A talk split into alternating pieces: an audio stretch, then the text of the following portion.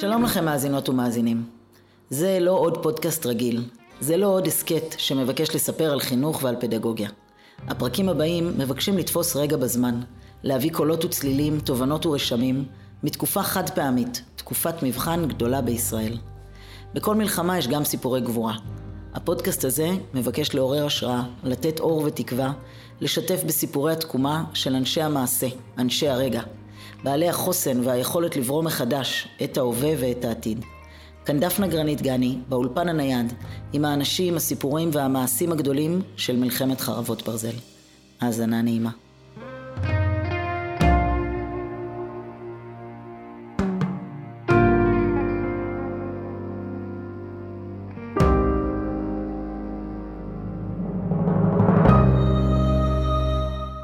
שלום רב מאזינים ומאזינות, אני שמחה אה, לארח בפרק החמישי שלנו אה, בפודקאסט המיוחד של אה, מה צו הרוח את יולי כרומצ'נקו שהיא אחראית הפעולות של ארלי סטארטר במזרח אירופה ובים המלח.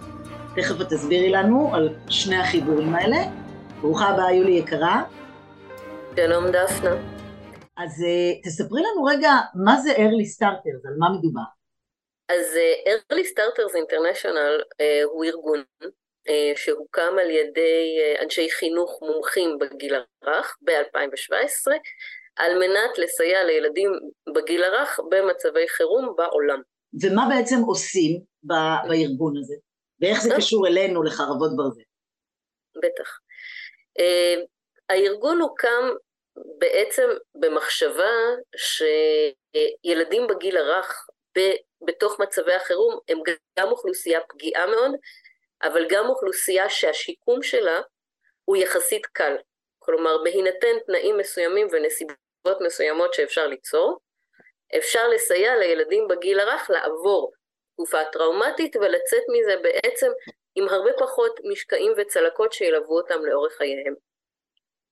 אה, ואז בעצם הארגון התחיל לעבוד במדינות אפריקה, בהאיטי, ביוון עם פליטים סורים, אה, ובמרץ 2022 אני הצטרפתי לארגון כדי לסייע לפעול, לפעולות שלו במזרח אירופה, אה, סביב המלחמה באוקראינה, בהתחלה במולדובה ואחר כך בצ'כיה, בפולין, באוקראינה עצמה. בתוך כל המערך הזה יש לנו כ-15 מרחבים בטוחים לילדים אה, אוקראינים בכל המדינות האלה שאנחנו הקמנו וממשיכים להפעיל עד עצם היום. אז תספרי לנו, ואיך כל זה קשור אלינו? איך כל זה קשור ל... לים המלח, לחרבות ברזל? אה, אז אני אספר שבשמיני באוקטובר, שזה יום אחרי השביעי באוקטובר, הייתה לנו ישיבת צוות של מטה הארגון, אה, ובתוך ישיבת הצוות הזאת החלטנו שהידע שיש לנו כרגע בעבודה עם ילדים בגיל הרך, בעבודה עם ילדים בגיל הרך במצבי משבר שהם גם עקורים מבתיהם, זה ידע רלוונטי שאנחנו יכולים להשתמש בו כדי לעזור לילדים בגיל הרך בישראל כרגע. ואז בעצם כבר באותו יום, יום ראשון, שאחרי האסון, יצאנו אה, לכמה מקומות, למעלה החמישה, לים המלח, לאילת, כדי להקים שם מרחבים בטוחים לילדים, והיום יש לנו כ-16 מרחבים בטוחים כאלה עבור ילדי מפונים מהעוטף, מהצפון, אה, מכל מיני מקומות שחיים ופועלים. מה זה מרחב בטוח? למה את מתכוונת? מה זה? מה המשמעות? אה, מרחב בטוח זו מסגרת חינוכית טיפולית לא פורמלית, אה, שכל אחד מהמרכיבים האלה אפשר להרחיב עליהם קצת. אה, היא טיפולית כי היא מסגרת אה, אה, שמיועדת לילדים שנמצאים בתוך מצב סכנה או בתוך מצב חירום מתמשך, אבל היא קודם כל חינוכית, כלומר, או כמו שהגדירה אחת השותפות שלה, היא מסגרת טיפולית ללא טיפול התערבותי. המטרה שלנו היא בעצם לא להזמין פסיכולוגים או אנשי טיפול לעבוד עם הילדים, אף שלפעמים זה קורה תוך כדי, אלא לייצר להם מקום שבו הם יכולים להרגיש בטוח. אה, זה מקום שהוא נעים, זה מקום שיש בתוכו דמויות קבועות שהילדים מכירים, זה מקום שפועל ומייצר שגרה, שגרה בריאה, שגרה ילדית, שבתוכה ילדים יכולים לשחק, יכולים ליצור, יכולים לבחור במה הם רוצים לעסוק, ולהיות מאוד אהובים ומחובקים. והיא לא פורמלית במובן זה שהיא לא מחליפה גן או בית ספר, אבל היא יכולה לתת מענה גם לילדי גן וגם לילדי בית ספר, בעיקר בשנים המוקדמות של בית הספר, ולייצר את אותו ביטחון רגשי שאותו אנחנו מנסים לייצר, שהוא תנאי בעצם למניעת סיבוכים בעתיד. אוקיי, okay, אז יש לי כבר הרבה הרבה שאלות, אבל בואי נתחיל רגע. אה, זאת אומרת שהמסגרות האלה הן רב גילאיות? כן, אה, כן. כלומר, אפשר נגיד לייצר מסגרת כזאת לשכבת גיל אחת באופן תיאורטי, אבל למה? אחד הדברים נגיד שאנחנו רואים, ואנחנו רואים את זה מאוד חזק גם בעבודה שלנו בישראל, זה למשל הכוח אה, אה, שנותנים אחד לשני אחים אה, ואחיות מאותה משפחה שמגיעים לתוך המרחב. זה לפעמים אחים ואחיות שהיו ביחד בתוך סיטואציות מאוד קשות בממ"ד שבו הם נשארו וחיכו שדבר נורא יקרה. ועכשיו הם לא רוצים להיפרד, והחלוקה ביניהם עכשיו לשכבות גיל או לגן בבית ספר היא חלוקה שעבורם היא מלאכותית ומייצרת סטרס. אז זה שהם יכולים להיות ביחד באותו מקום ובהדרגה נגיד להיפרד ובהדרגה כלומר לייצר את הקשר עם בני גילם זה דבר טוב וחשוב כשלב מעבר. אז את אומרת שהיום יש לכם אה, 16, אה, 16 מתחמים כאלה ו, ובכל מתחם אה, הצלחתם לייצר, כמה ילדים בערך יש במתחם, פלוס מינוס? אה, זה נע איפשהו בין 20 ל-50, כלומר שוב, אין, אין הכוונה ל-50 ילדים שנמצאים בה בעת באותו מרחב, אבל כשאנחנו מדברים על מלונות נגיד, או מקומות משכן של מפונים, אנחנו רואים תנועה שבה יש ילדים שמגיעים בשעות מסוימות וילדים שמגיעים בשעות אחרות, בסך הכל בתוך יום עבודה של מרחב יש מצב של כ-50 ילדים שבאים בזמן זה או אחר לזמן זה או אחר. זאת אומרת, זה לא שיש תוכנית סדורה, זה לא שאם אה, הילד לא, בא, לא נכנס בתשע אז הוא מפספס את הפעילות שיש בין תשע לעשר. אז את אומרת, זה בעצם מין מקום פיזי שאתם יוצרים במלונות או באזורי הפינוי או אה, במרחבים כאלה, ואז פשוט ילדים מגיעים בזמנם הפנוי, עם האחים, בלי האחים, יכולים ללכת, לחזור, איך, איך זה נראה? תספרו לנו רגע איך זה נראה. אז בתוך זה אנחנו, יש לנו צוות שהוא צוות מאומן ומוכשר ואנחנו ממשיכים לאמן ולהכשיר אותו וללוות ולתמוך בו לאורך הדרך, שבעצם מאוד מתבונן בהקשר שנוצר בתוך המרחב ובסיטואציה. עכשיו יש מרחבים שונים בסיטואציות שונות. יש מקומות שבהם לילדים כבר יש מסגרות פורמליות. יש גן או בית ספר בשעות מסוימות, והמרחב פועל אחר הצהריים למשל. ואז יש זמן שבתוכו יש להם מסגרת יותר ברורה וסדורה, ובתוך המרחב יש להם אפשרות להסתובב באופן יותר חופשי, לבחור את מה שהם רוצים לעשות, ללכת לחזור. יש מקומות שבהם המרחב בעצם הוא תחליף למסגרת פורמלית, ושם אנחנו נגיד מייצרים מה שאנחנו קוראים לו שגרות אוספות. כן איזה שהן נקודות בזמן שהן עוגן. אה, זה יכול להיות מפגש, זה יכול להיות הקראת סיפור, זה יכול להיות פעילות שהיא כן פעילות מרכזת לקבוצה של ילדים, זה יכול להיות איזשהו טקס כמו ארוחת ביניים, אה, כאלה דברים. אה, שהמטרה שלהם היא באמת לייצר איזה שהם עוגנים של סדר בתוך סדר יום שהוא מאוד גמיש, שבחלק מהמקומות של המפונים הוא הדבר שיש אותו. כלומר אי אפשר, יש מקומות שאי אפשר לנסות לכפות בהם סדר מלאכותי על סיטואציה שהיא ממילא מבולגנת וכל ניסיון כזה בעצם מדיר קבוצה גדולה של ילדים החוצה. את זה אנחנו לא רוצים לעשות. התחלת לדבר על הצוות ואמרת שהם אה, קבוצה של אנשים מאומנים ומיומנים, אז בואי, איך, איך, איך מייצרים דמויות קבועות? הרי אנחנו נמצאים במין אה, מצב מאוד מאוד לא קבוע, ובטח אותם אנשים ש... את יודעת, בשבוע שבועיים הראשונים התנדבו, אה, נאלצו לשוב לעבודה שלהם בשלבים הבאים, אז מה, מה עשיתם? אז אני אגיד שכארגון, גם אה, במזרח אירופה וגם בישראל, אנחנו לא מאמינים במתנדבים בתור כוח האדם הקבוע, אנחנו יודעים שיש לזה תאריך תפוגה.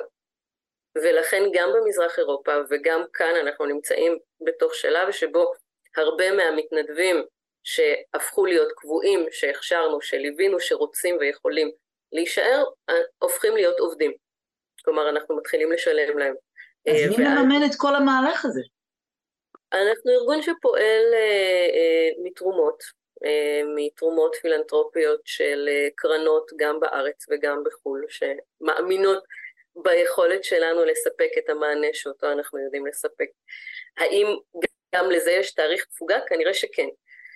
אנחנו רוצים לקוות ולהאמין שיש לנו מספיק אמצעים בשביל לקיים את המרחבים שלנו לפחות עד הרגע שבו לא יצטרכו אותם יותר, עד הרגע שבו מדינה, רשויות אחרות, ייצרו מענים קבועים יותר וסדורים יותר. אז בעצם את מספרת לנו סיפור ששוב, לצערנו או לא לצערנו, אני לא יודעת איך להגיד את זה, שוב החברה האזרחית בעצם אה, אה, נתנה איזשהו מענה ממש אד הוקי כזה, שהפך להיות יותר ויותר מובנה ומבוסס ונדרש, אה, וכבר תוך כדי תנועה אני מבינה שאתם ממש כבר מייצרים ממש פדגוגיה ושגרות ומונחים ו... ו... זה, זה, זה מה שאנחנו עושים, יש לנו עכשיו אה, אה, שני מערכי הכשרה שאנחנו מובילים במקביל, כלומר שיש בתוכם גם כבר סדירויות עבור הצוות שלנו, עבור הרכזים שלנו, ככה ידע בשתי רמות שונות שהוא ידע שצברנו במזרח אירופה, בעבודה שלנו במזרח אירופה, וחלקים גדולים ממנו הם רלוונטיים למה שקורה כאן ועכשיו. לפעמים יש פערים במקצבים. כן, במזרח אירופה נגיד, אנחנו נמצאים היום אחרי תכף שנתיים של אה, מלחמה, בתוך מקום שבו בישראל אנחנו כבר מתחילים להתקרב אליו. כן, אנחנו מדברים על שלושה שלבים של אה, אה, נגיד שלבים פחות או יותר מובנים בתוך מצב חירום, שזה שלב החירום האקוטי, שלב שגרת החירום ושלב ההסתגלות למצב החדש. אז uh, בתוך הניסיון שלנו במזרח אירופה נגיד כל שלב הוא שלב, הוא לוקח כמה חודשים, כלומר ויש נקודות מעבר שאפשר לזהות אותם בין שלב לשלב. בישראל, כמו שאנחנו מכירים את זה, הדברים קורים נורא מהר, ולפעמים גם יש רצון לקפוץ. כן, לקפוץ כבר עכשיו uh, ולהגיד שישה שבועות, סיימנו את מצב החירום האקוטי, אנחנו עוברים כבר לשלב השלישי, לשלב ההסתגלות, ועכשיו אנחנו מייצרים שגרה שהיא שגרה כמו שהייתה לנו קודם. ובמקום הזה יש ככה בתוך העיניים שלנו מצבים שהם, אה, אה, שיכולים אפילו לגרום נזק. כלומר, להגיד לאנשים, אתם כבר לא במקום שבו אתם מרגישים שאתם כן, זה משהו שלא רואה את האנשים. אז אנחנו בתוך הסיטואציה הזאת מנסים לייצר בתוך המרחבים וגם בתוך ההכשרה שאנחנו מעבירים לצוות איזשהו מצב של מעברים רכים יותר משלב לשלב, גם של המשגה וגם של כלים של איך אנחנו מתבוננים במה שהילדים צריכים, במה שההורים צריכים, במה שהמשפחות צריכות, ומנסים לספק את הצרכים האלה בתוך המרחבים שהקמנו. תספרי לי עוד כמה מילים על, ה, על ההורים. הרי בעצם אנחנו יודעים שבגיל הרך באופן הכי, אה, אה, הכי בהיר והכי ברור, אה, החינוך באמת מתחלק בין, בין המשפחה למוסד במרכאות, או לגוף שאיננו המשפחה. וצריך שם באמת לייצר שותפות מאוד מאוד צמודה בערכים, בתפיסות, בהתנהלויות. אבל מה עושים כשהמשפחה כמעט ולא מתפקדת, כשהמשפחה ממש נמצאת, כמו שאמרת, בחירום אקוטי? איך, איך, איך זה עובד? אז קודם כל, אה, בהרבה מהמרחבים הבטוחים שלנו המשפחה נמצאת. ההורים נמצאים יחד עם הילדים, בעצם זה מרחבים בטוחים לילדים ולהורים. זאת אומרת, אין את כל הלחץ הזה של ההפרדה, של לשלוח אותם לבד, זה לא, זה לא המצב. ממש לא. באופן כללי אנחנו מנסים לא לייצר גורמי סטרס בנוסף לגורמי הסטרס שכבר יש. כאילו, ולהתחיל להפריד הורים וילדים בתוך סיטואציה שכאילו בתוכה ההפרדה הזאת מרגישה כרגע מאוד לא בטוחה, זה בטח לא דבר שנעשה בתוך מרחב שאנחנו מנסים להפוך אותו לבטוח. אז בתוך זה יש הרבה גמישות והרבה התבוננות והרבה הקשבה, גם לצרכים של הילדים וגם לצרכים של ההורים. אז סיטואציה אחת שיכולה להיות זה למשל בעיקר בהתחלה, זה שההורים נמצאים במרחב הם לא אלה שפעילים עם הילדים, הצוות שלנו הוא זה שפעיל עם הילדים, הוא זה שעובד איתם, הוא זה שעושה איתם בצק, הוא זה שמתווך ומציע להם כל מיני אפשרויות, וההורים פשוט נמצאים שם, ויכולים תוך כדי לדבר אחד עם השני, להיות בטלפון, כן? להיות בתוך כל מיני דברים שהם כאילו נוכחות מצד אחד, הילד יודע שההורה שלו שם, אבל גם עיסוק בדבר אחר ולאו דווקא בילד. ו... תגידי. סליחה, מה רצית להוסיף? מה, עכשיו, בתוך השלב הזה, למשל, אחד הדברים שראינו שמאוד מרגיעים הורים, זה עצם העובדה שהם רואים שהילד שלהם בסדר. שמה הילד שלהם? בסדר. כלומר, שהילד שלהם משחק, שהילד שלהם לש בצק, שהילד שלהם צוחק, שהילד שלהם מתקשר עם ילד אחר, שהילד שלהם רץ ומתחבא. כלומר, התנהגויות שהן התנהגויות נורמליות, טובות, אה, שגרתיות של ילד, וזה רגע מפחית את עוצמת האשמה ההורית, שזה אחד הדברים הכי חזקים בתוך הסיטואציה הזאת בהתחלה. כן, התחושה שאני לא הצלחתי כהורה לשמור ולהגן על הילד שלי, שחשפתי אותו לסכנה גדולה. וש, ושהדבר הזה ישפיע עליו כאילו לאורך כל חייו, אז לראות שהילד בסדר, לראות שהילד מתנהג התנהגויות ילדיות מוצלחות וטובות, זה כבר משהו שמייצר איזו הנחת רווחה גדולה. וגם יש משהו בתוך המרחב הבטוח שקצת שומר על ההורים. כי כשההורים למשל, כן, אלה מהם שכבר מצליחים ורוצים להשתלב בתוך הפעילות במרחב, לשחק עם הילד שלהם, או איתו ועם עוד ילדים באיזשהו משחק, הם כבר בתוך איזה עולם שהוא הרבה יותר עטוף מהעולם שבתוכו הם נמצאים כמבוגרים. הם לא צריכים עכשיו להחליט החלטות דרמטיות ביחס לגורל שלהם, הם לא צריכים להיות, או מרגישים שהם צריכים להיות כל הזמן חשופים לחדשות ולידיעות נוראיות, הם רגע מתעסקים בבצק. וזה אחלה דבר, גם למבוגרים. אני, אני חווה את זה כאילו לפעמים עם הצוות שלי, כאילו הצוות שלי למשל בא ואומר, אנחנו מרגישים בטוחים פה, ולפעמים זה מייצר לנו דיסוננס נורא גדול כשאנחנו חוזרים הביתה. פתאום המציאות הנוראה הזאת שם בחוץ, ופה אנחנו בתוך פעולות ילדיות תמימות מאוד שגרתיות. אז את אומרת, עצם, עצם הקיום של המרחב שאליו מגיעים מבוגרים, גם אם זה רק לשבת ופשוט להתבונן על הילד, גם אם אני לא לשה איתו עכשיו שום דבר, אבל אני רק רואה אותו רץ וקופץ ב, ב, ב, ב, ב, בפעילויות ובפינות שאתם מייצרים, זה כבר, יש בזה אפקט טיפולי מרגיע עבורי כאימא. לגמרי. לגמרי, ו- ו- ושוב, יש איזה משהו מאוד מאפשר בתוך המקום שמאפשר להורה כאילו להיות יותר פעיל, או לסגת אחורה, כלומר, ולדעת שהמרחב יהיה מוחזק, שהילד יהיה מטופל, שתהיה עין אוהבת ותומכת בו בכל סיטואציה, כלומר, והדבר הזה הוא עוגן. אה, הופך להיות... איזה עוד, איזה עוד היבטים טיפוליים, מה שאמרת מקודם, שזה טיפולי ללא התערבותי. זאת אומרת, האנשים שלכם, יש, יש שם איזה, שי, את יודעת, אה, כאילו רצון מסוים להוביל לאיזשהו תהליך רגשי, זאת אומרת, איך, איך זה עובד? תראי, בתוך המרחבים שלנו משתלבים לפעמים גם אנשים שהם אנשי טיפול של ממש. אה, כלומר, אנשים עם אה, ידע והסמכה בתהליכים טיפוליים התערבותיים. והרבה פעמים לאנשים כאלה, כשאנחנו עושים אוריינטציה, אנחנו אומרים קודם כל, תבואו בצניעות. כלומר, תבואו קודם כל להיות, להיות נוכחות בטוחה, אה, להכיר את הילדים, להכיר את ההורים, שהילדים וההורים יכירו אתכם, ואז בעצם תחליטו מהי הפעילות הנכונה, או הפעולה הנכונה, או ההתערבות הנכונה, שצריך לנקוט, ולפעמים גם לא צריך. לפעמים, כמובן שאתיקה בסיסית של מטפל היא קודם כל לבקש אישור מהורה לפני שהוא מתחיל תהליך טיפולי עם הילד, ולפעמים הורים גם לא רוצים. כלומר, הורים אומרים, רגע, תנו לנו קודם כל, כאילו, רגע, לנחות, להרגיש בטוחים, ואז אנחנו בעצם נבין איזה תהליכים אנחנו עושים עם איזה ילד.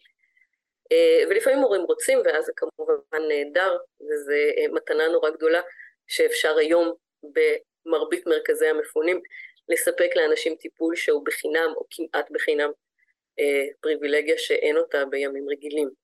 אה, של מערכת רווחה ובריאות שהיא כאילו אה, אה, מפוצצת בפניות ומעוטת מטפלים ומשאבים. אז זה למשל לגבי טיפול התערבותי. אלמנטים טיפוליים נוספים בתוך מרחב בטוח, אז באמת, קודם כל וראשית כל, השגרה.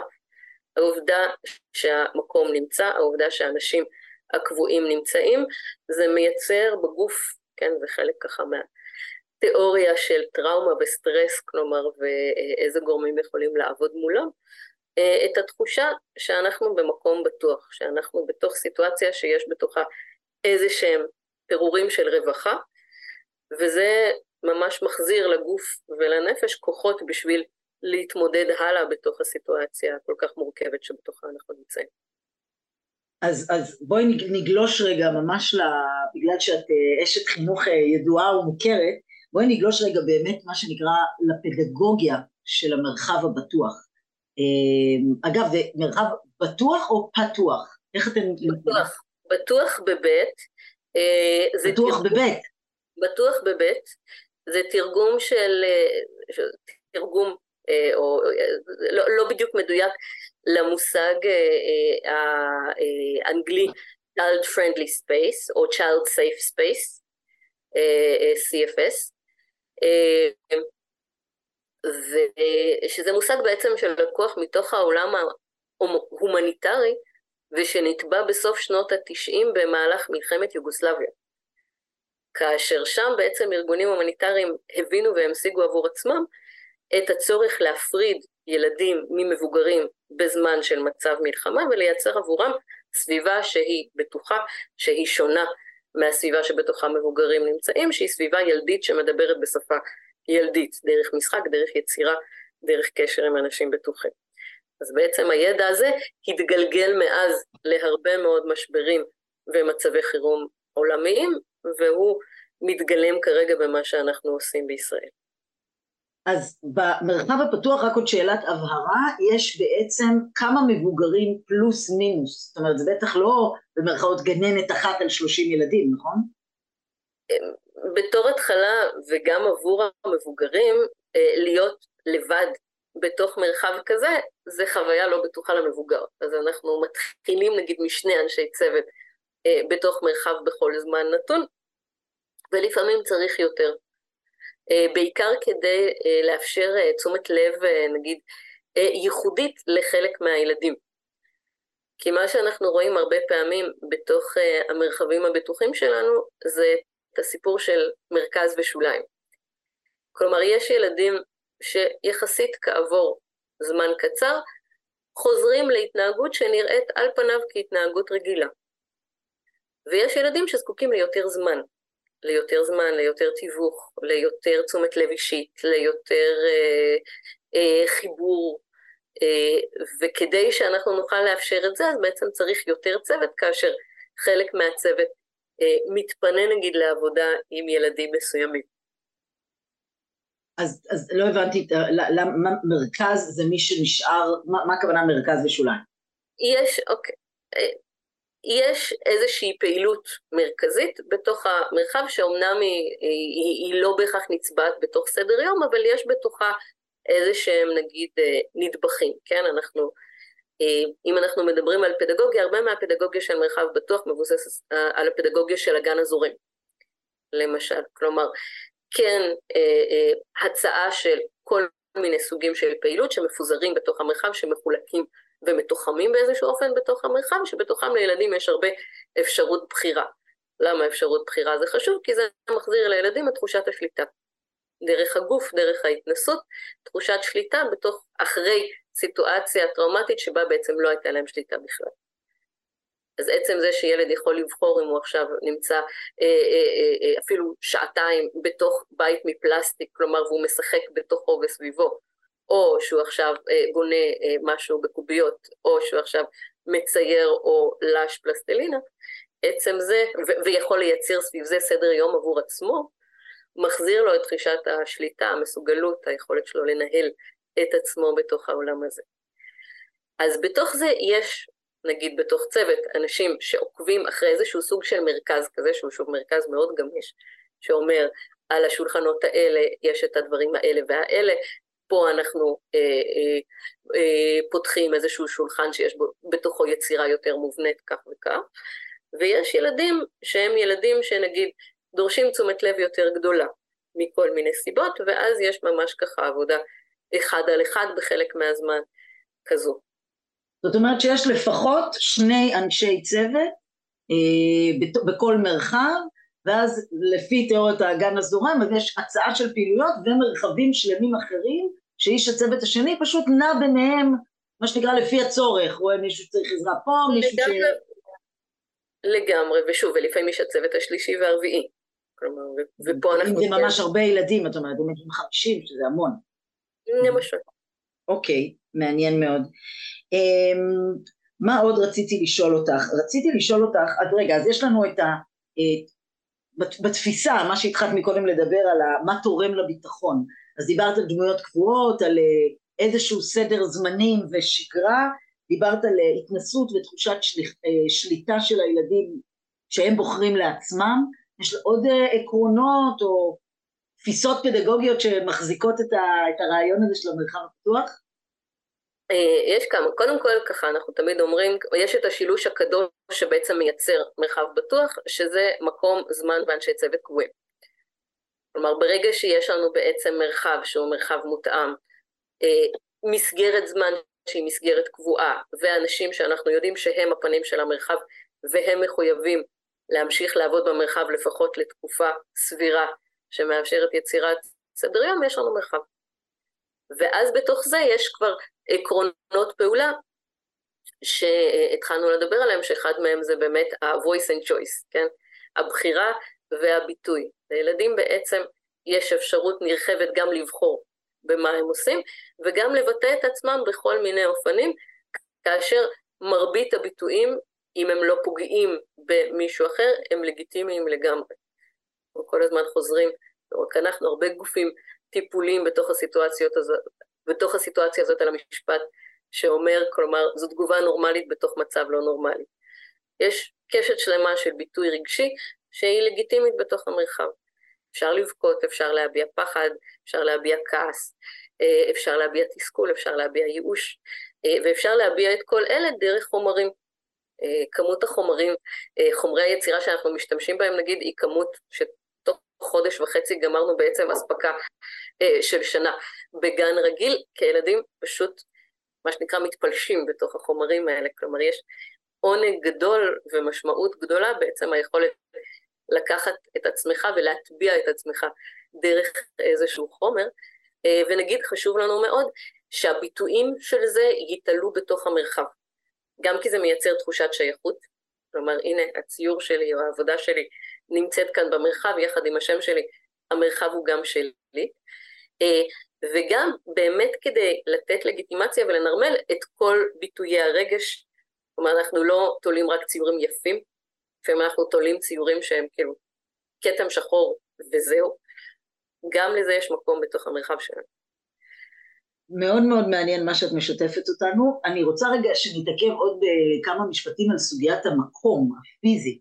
אני רואה ואני עוקבת אחריכם, אה, ככה עוקבת אדוקה ברשתות החברתיות, ואני רואה שהתהליך הזה של בניית המקום הפיזי, זאת אומרת ממש מין מקום שהוא היה מין האנגר ענק מלא מלא מיטות במזרח אירופה, או לחלופין מרכז כנסים מפואר עם אורות נאון ולוחות קיר, הופך uh, תוך, לא יודעת מה, 48 שעות למקום באמת מאוד מאוד uh, מזמין, נעים, uh, ילדי, כמו הביטוי שאת משתמשת בו לרוב, אז, אז איך זה קורה? מה, מה אתם עושים? איך זה, איך זה קורה בתהליך הזה?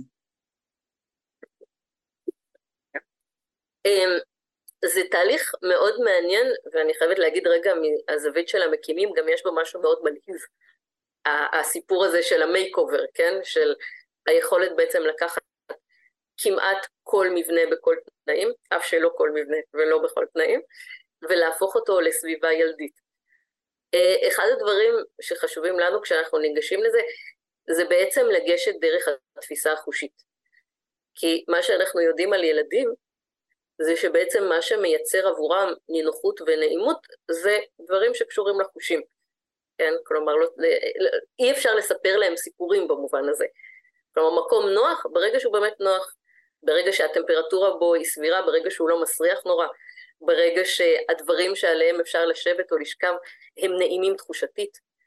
אה, ואז למשל, זה אחד הדברים שחשוב לנו לראות בכלל כשאנחנו מנסים לייצר מקום עבור מרחב, למשל האם יש בו דלת, או האם יש בו וילון שאפשר להשתמש בו כדי לייצר מעין דלת. כלומר, האם יש לנו מספיק אמצעים פיזיים בשביל לחצוץ בין המרחב הבטוח למה שקורה מחוצה לו. עכשיו, בתוך מצבי חירום, וגם היום בים המלח, יש מרחבים שאין לנו את האפשרות הזאת, מכל מיני סיבות, כי לא בכל המלונות יש הקצאה של חדרים אה, שאפשר לנעול, שזמינים עבור המפונים. ויש מרחבים, למשל, שבנינו בתוך אופן ספייסים, בתוך לובי גדול של מלון שבו נגיד דרך מחיצות אה, ארגנו איזושהי פינה שהיא פינה אה, יותר נינוחה עבור המרחב, ואני אגיד שגם זה עובד, או יותר נכון זה טוב דיו, כמו שאומר לנו ויניקוט. אה, ואז בתוך מרחב כזה למשל, שהוא לא מגודר, אנחנו צריכים לייצר משנה מאמץ של איך אנחנו מתחמים אותו, איך אנחנו הופכים אותו לנוח, איך אנחנו אה, מוסיפים לו מספיק אור אם צריך, איך אנחנו מפחיתים בו רעש אם צריך. אה, וכל הדבר הזה הוא באמת מאמץ ככה צוותי, אה, גם בהתחלה בשלב ההקמה וגם לאורך שלב ההפעלה. ממש להתאמץ נגיד, לשמור על אה, קול נמוך במרחב כזה, כן? כדי שלילדים יהיה נעים ושקט, גם כשהאקוסטיקה היא לא מיטבית. אמ, נשמע מאתגר מאוד, אני מבינה כמובן את מה שאת אומרת על הצורך בתיחום, בתיחום כאילו של המרחב, אבל אני, את יודעת, מדמיינת לעצמי שלוקחים אה, לובי ענק של אה, מלון ומנסים לתחום אותו עם קוליסות או עם כל מיני דברים, ואת אומרת לי כאילו פה זה המרחב הבטוח, אבל מעבר לקוליסה הורים, אה, לא לנו, עושים שבעה, איך, איך זה יכול לקרות הדבר הזה? קודם כל, יש, יש סיטואציה ממש כזאת אה, שאנחנו מכירים. אה, ושוב, לפעמים הברירה היא בין לעשות או לא לעשות, כן? כלומר, בין, בין כלום לבין הטוב דיו. ובסיטואציה כזאת אנחנו בוחרים את הטוב דיו ויודעים שזה יהיה אתגר. וכן אני חייבת להגיד שיש משהו בהרגל, גם עבור ילדים וגם עבור מבוגרים, שברגע שהמרחב קיים כבר איזשהו זמן, הורים וילדים לומדים גם לווסת את עצמם ביחס לקיומו של המרחב.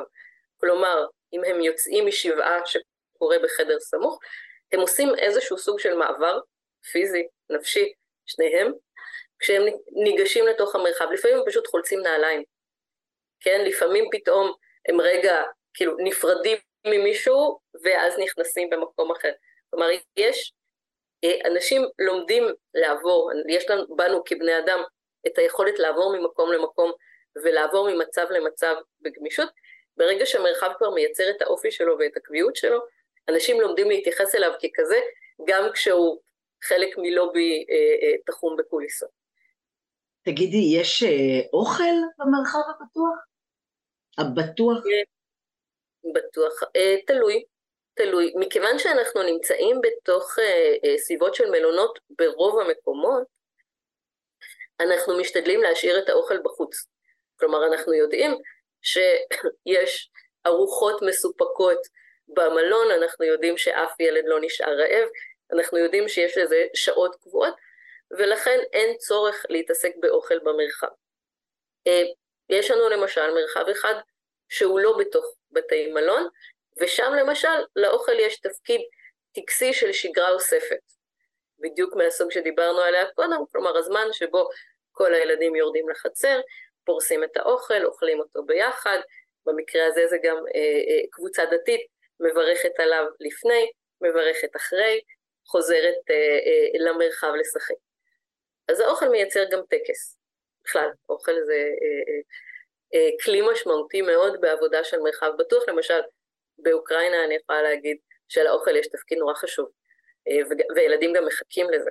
כלומר, אה, אה, לעשות סנגוויצ'ים, כל ילד עושה לעצמו את הסנגוויץ' שלו, אפרופו אותם עקרונות, בוחר מה הוא שם בתוך הסנגוויץ' מתוך האפשרויות שיש. אז אה, אוכל זה אמפתיה, אוכל זה קשר. התחלנו קודם לדבר על, אה, על, על ההבדלים, על השוני ועל הדברים הדומים והשונים בין, אה, בין המסגרות בישראל והמסגרות במזרח אירופה, באוקראינה, אה, ששם אתם נמצאים כבר שנתיים, ואמרת שאחד הדברים השונים זה עניין הקצב, זאת אומרת כאילו המעבר בין שלושת השלבים שהזכרת מקודם, זאת אומרת באוקראינה הוא לקח הרבה זמן, אנשים הרבה זמן היו בחירום אקוטי ואחרי זה רק עברו לשגרת חירום והם עוד רחוקים מהסתגלות uh, למצב חדש, זאת אומרת בישראל... הם בתוך הסתגלות אבל כן, אבל היא, כן. איזה כן. עוד דברים דומים או שונים את uh, יכולה לראות?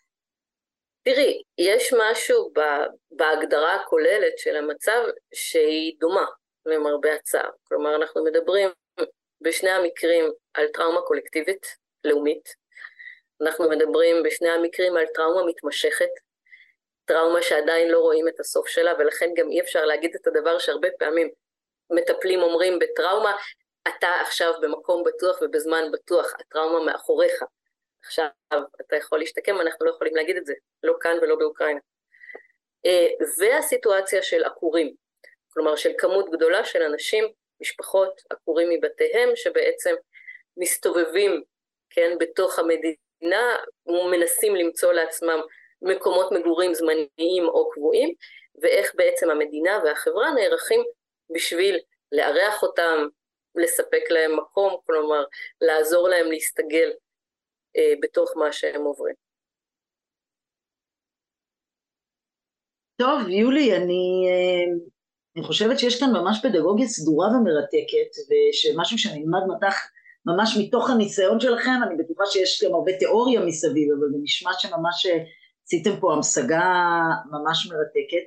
אמ, יש משהו ש... שהיית רוצה אה, אה, ככה כתובנה לשתף את המאזינות והמאזינים שלנו לגבי התפקיד של החינוך בעת הזאת?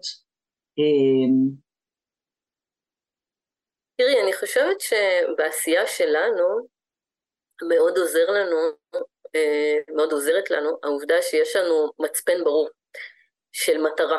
מטרת על, שבעצם על פיה אנחנו יכולים לכוון ולארגן את כל העשייה שלנו, גם הפיזית והלוגיסטית, גם הפדגוגית, וזה הסיפור של ביטחון רגשי תחילה.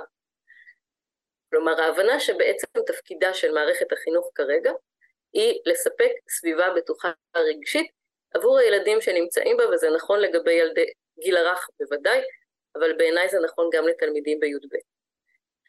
ואז בעצם המצפן הזה יכול לשמש גם כאיזשהו פילטר שממנן איזה עוד הגיונות נכנסים ואיפה הם ממוקמים בתוך סולם העדיפויות. ולמשל לדעת שבתוך מצבי סטרס מתמשך, שזה מצב שבו אנחנו נמצאים בו, הפעילות הקוגניטיבית של המוח היא מעצם ההגדרה חסרה. ופסיכולוגים אה, ונוירולוגים אה, מומחים ממני אומרים את זה. ולכן למשל הציפייה שילדים יוכלו להתרכז בבת אחת בחומר לבגרות, ידעו להיכנס מיד לשגרה שהיא שגרה קוגניטיבית אה, לימודית, היא נורא אינדיבידואלית. יהיו תלמידים שכנראה עבודה קוגניטיבית תעשה להם טוב, כי זה נגיד מנגנון אה, אה, הגנה שלהם ומנגנון התמודדות שלהם, ויהיו תלמידים שממש לא. והיכולת של מערכת החינוך נגיד להחזיק את השונות הזאת, זה באמת אה, אה, דבר שצריך לעבוד עליו. ופה אנחנו, אם אה, יהיו גופים שיהיו מעוניינים בזה, אנחנו נשמח לספק ולחלוק מהניסיון שלנו, מהיכולת והכלים שלנו שכבר למדנו, למי שזה מעניין ורלוונטי עבורו או עבורה. אני יכולה לספר על הבית, על תפקידו של הבית. בתוך כל אחד מהמרחבים המרחבים הבטוחים שלנו, גם במזרח אירופה וגם אה, בישראל, יש בית מפלסטיק. אה, אני חושבת שהוא אפילו כמעט אותה תוצרת, כן? זה כנראה איזושהי תוצרת סינית. אה, כי הם נראים נורא דומים, הם ירוקים כאלה חמודים. ובתוך אה, הבית הזה קורית המון התרחשות שהיא בדיוק מסוג הטיפולית ללא טיפול. כלומר, באוקראינה אני זוכרת שברגע שהיינו שמים את הבית, ילדים היו מתחילים לשחק באזעקה. אה, לרוץ מסביב לבית, לצעוק אזעקה אזעקה, בואו נתחבא, להתחבא ואז לצאת ואז שוב לצעוק אזעקה אזעקה, ובעצם דרך הבית הזה לתרגל את הסיפור של הסטרס המתמשך ויכולות ומיומנויות שהם בעצם צריכים אותם בתוך הסטרס הזה של להבין שזה מה שקורה, זה מה שאנחנו עושים, רק שהפעם בתוך המשחק זה בשליטה שלנו. ובמרחבים שלנו בישראל, ברגע שהצבנו את הבית, ילדים התחילו לשחק ברעים שנמצאים בחוץ ובטובים שנמצאים בפנים, ובזה שמישהו צריך להחזיק את הדלת. אז הסיטואציה הזאת בעצם הפכה להיות המשחק של הילדים בדיוק באותו אופן של לנסות בתוך הסיטואציה הסופר זוועתית הזאת לייצר לעצמם שליטה ילדית על המצב ולנהל אותו דרך המשחק. ואז, ואז הם, הם מצליחים לחלץ את עצמם, בעצם הסיטואציה הילדית הזאת, זאת אומרת, זה מפתח כאילו את המיומנות, ובמרכאות הם מצליחים לחלץ את עצמם כאילו מהבית? כאילו בסוף מישהו מגיע ועוזר? כאילו איך זה אה, נפתר? אז אחד הדברים המשמחים אצל ילדים, שזה, שזה נפתר. כלומר, או שהם הטובים מצליחים לגבור על הרעים, או שמגיע איזה סופרמן לחלץ אותם, או אפילו אם לא, הם יכולים לעבור למשחק חדש. ואז החיים ממשיכים. וזו מיומנות נהדרת שיש לילדים ולפעמים למבוגרים הרבה יותר קשה לאמץ אותה. של להבין שאנחנו יכולים לקחת את הסיטואציה הטראומטית, אנחנו יכולים לאבד אותה באופן פעיל, אנחנו משתלטים עליה ואז אנחנו משאירים אותה מאחור בעבר שלנו ועוברים למשחק אחר.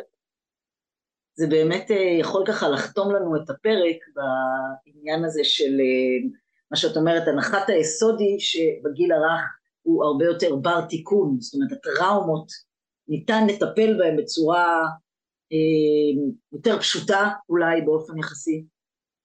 נכון, נכון, נכון. אנחנו פחות נדרשים פה לתהליכי שיח או המשגה או אבסטרקציה, אנחנו פשוט מנסים לייצר חוויות הצלחה, מסוגלות וביטחון לילדים. לא תמיד זה כל כך... ילדים פשוט יכולים לבנות נרטיב חלופי, גם אם לא באו לחלץ אותם ברגע האמת, אבל הנה סופרמן הגיע ברגע זה והוא פשוט פתר את הבעיה. נכון, צריך כמובן להיזהר מהכללות כאן, כי אנחנו יודעים שיש ילדים, הרבה מהילדים שעבורם זה עובד, ויש ילדים שעדיין יזדקקו לעזרה וסיוע פרטני שעבורם המציאות לא מצליחה להתעצב ולהתקדם כל כך מהר קדימה, וכמובן חייבים לשים אליהם לב, אבל יש משהו שאנחנו יכולים לעשות עבור קבוצה גדולה מהילדים שצריך לעשות אותם עכשיו, ואפשר לעשות אותם עכשיו. שאלה אחרונה, ממש לפני uh, סיום, uh, אנחנו נוהגים בפרקים האלה uh, להקדיש את הפרק, להקדיש את הפרק, את בעצם uh, מוזמנת. uh, לבחור דמות, uh, ילד, ילדה, גבר, אישה, uh, מכר, עובדת, שהיית רוצה uh, להקדיש להם את הפרק ולספר לנו גם למה. אני כנראה לא, לא, לא יכולה כרגע לחשוב על מישהו או משהו אחר. אה, אבל הייתי נורא רוצה להקדיש את זה לכל הילדים החטופים, ולאחל לי ולהם שיום אחד הם נגיד יהיו בסיטואציה שבה הם יכולים לשמוע את הפרק הזה. אה, ו, ושיום אחד הם יוכלו להיות גם בתוך המרחבים הבטוחים שלנו, או בתוך כל מסגרת בטוחה אחרת, שמישהו יקים עבורם ויוכלו בעצם לעבד את החוויה שהם עברו, ולהשתקם ולשוב לחיים רגילים. זה מה שממש הייתי רוצה, אם יש לתפילה שלי איזשהו מקום אה, לעשות כרגע. תודה רבה רבה לך יולי חרומצ'נקו על השיח המרתק הזה אה, שאולי בשונה מפרקים אחרים באמת יש לו גם אה, הרבה מימדים באמת אה, פדגוגיים פר אקסלנס ממש אפשר לקחת ולקבל השראה מהרעיונות ומהניסיון שלכם ב-early starters, אז אה, תודה רבה רבה לך.